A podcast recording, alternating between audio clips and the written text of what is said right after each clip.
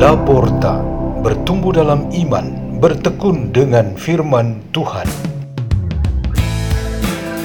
Radio La Porta, pintu terbuka bagimu untuk pertumbuhan, pengetahuan, dan kebijaksanaan tentang Allah.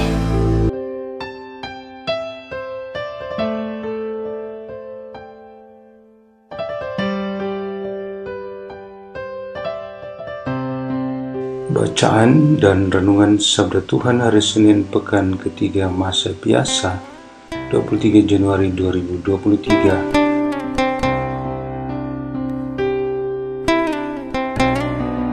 dibawakan oleh Tarsisius Tarsan dari komunitas Pukat Labuan Bajo, Keuskupan Ruteng, Indonesia.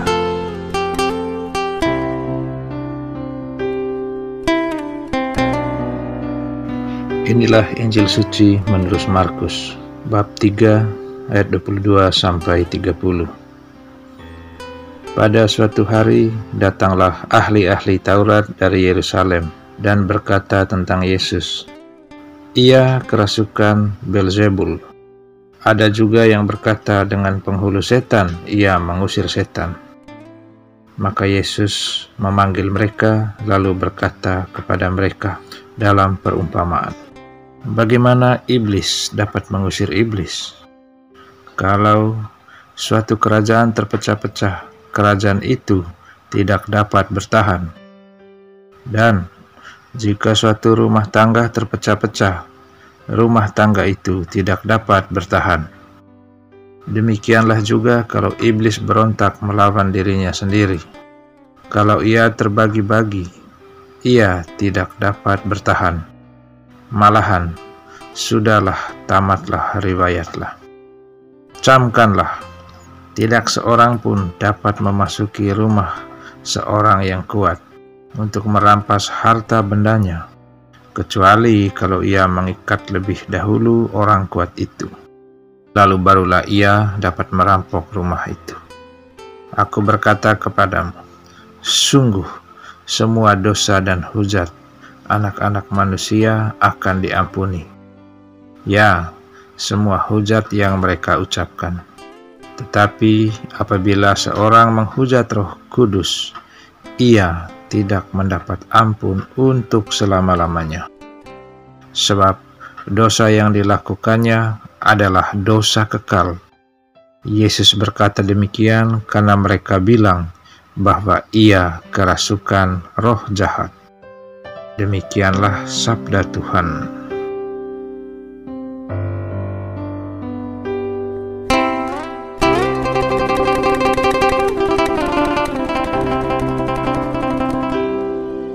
Renungan kita pada hari ini bertema "Kita Punya Identitas".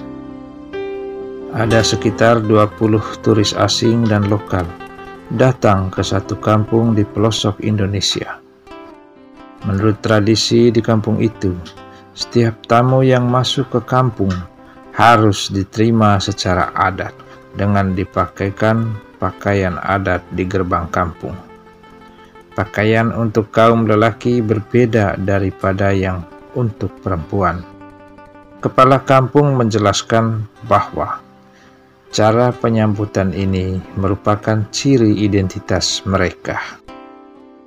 Setiap orang dan kelompok berhak menyatakan identitasnya. Namun, ketika tuntutan dan penegakan hak itu menjadi berlebihan, terjadilah yang dinamakan dengan politik identitas.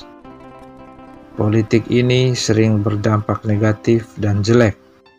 Lawan dari sisi negatif politik identitas ini ialah pemberian identitas kita oleh Tuhan. Ia jadikan kita sebagai gambar dan rupanya sendiri. Yesus Kristus memakaikan kita identitas Kristen kepada setiap orang, keluarga, dan gereja kita. Penetapan identitas ini sudah permanen di dalam Yesus Kristus. Melalui pembaptisan kita, Yesus Kristus mengenakan ciri khas dirinya kepada kita. Salah satu tanda yang utama di dalam Yesus Kristus, seperti yang diwartakan oleh surat kepada orang-orang Ibrani pada hari ini, ialah kematian dan kebangkitan Yesus Kristus terjadi hanya satu kali untuk menyelamatkan dunia dan umat manusia. Kita juga tentu mengalami ini semua hanya satu kali karena kita bersama Kristus. Ciri khas ini sungguh membedakan dia dari semua orang hebat yang pernah ada dan hidup di dunia ini. Penguatan identitas Tuhan ini hendak dilawan oleh para musuh Yesus, yaitu mereka yang tidak percaya bahwa Yesus adalah sungguh anak Allah, Mesias sesungguhnya dari Allah. Jadi mereka hendak menggantikan identitas Yesus menjadi anak kepala setan, Belzebul, atau paling kurang bagian dari golongan setan. Anggapan dan perlakuan terhadap Yesus dengan menggantikan identitasnya merupakan dosa yang amat besar. Dosa ini karena terlalu besar sampai-sampai disebut melawan Roh Kudus, dan karena itu tidak bisa diampuni. Bayangkan kalau identitas Anda berganti, misalnya dari seorang manusia menjadi hewan atau setan. Itu memang sangat memalukan, merendahkan, dan menyakitkan. Bayangkan juga misalnya urusan tentang data diri yang disimpan secara elektronik dan digital, ketika keamanannya tidak terjamin, tentu saja membuat orang tidak senang dan nyaman. Bayangkan juga ketika seorang suami ganti identitasnya demi curangi istri, anak-anak, dan keluarganya sendiri. Pasti ini sangat meresahkan. Dan yang sangat parah ialah identitas sebagai pengikut Kristus berganti ke pengikut pihak lain yang bukan Tuhan. Ini yang namanya identitas palsu, dosa yang tak dapat diampuni. Hari ini, luangkan waktu untuk berdoa bagi kekuatan dan kemurnian identitas Anda. Marilah kita berdoa dalam nama Bapa dan Putra dan Roh Kudus. Amin. Ya Tuhan Yesus Kristus, kuatkan kami untuk selalu menyatu dengan Dikau saja sebagai Tuhan dan penyelamat kami. Salam Maria, penuh rahmat, Tuhan sertamu, terpujilah engkau di antara wanita, dan terpujilah buah tubuhmu Yesus.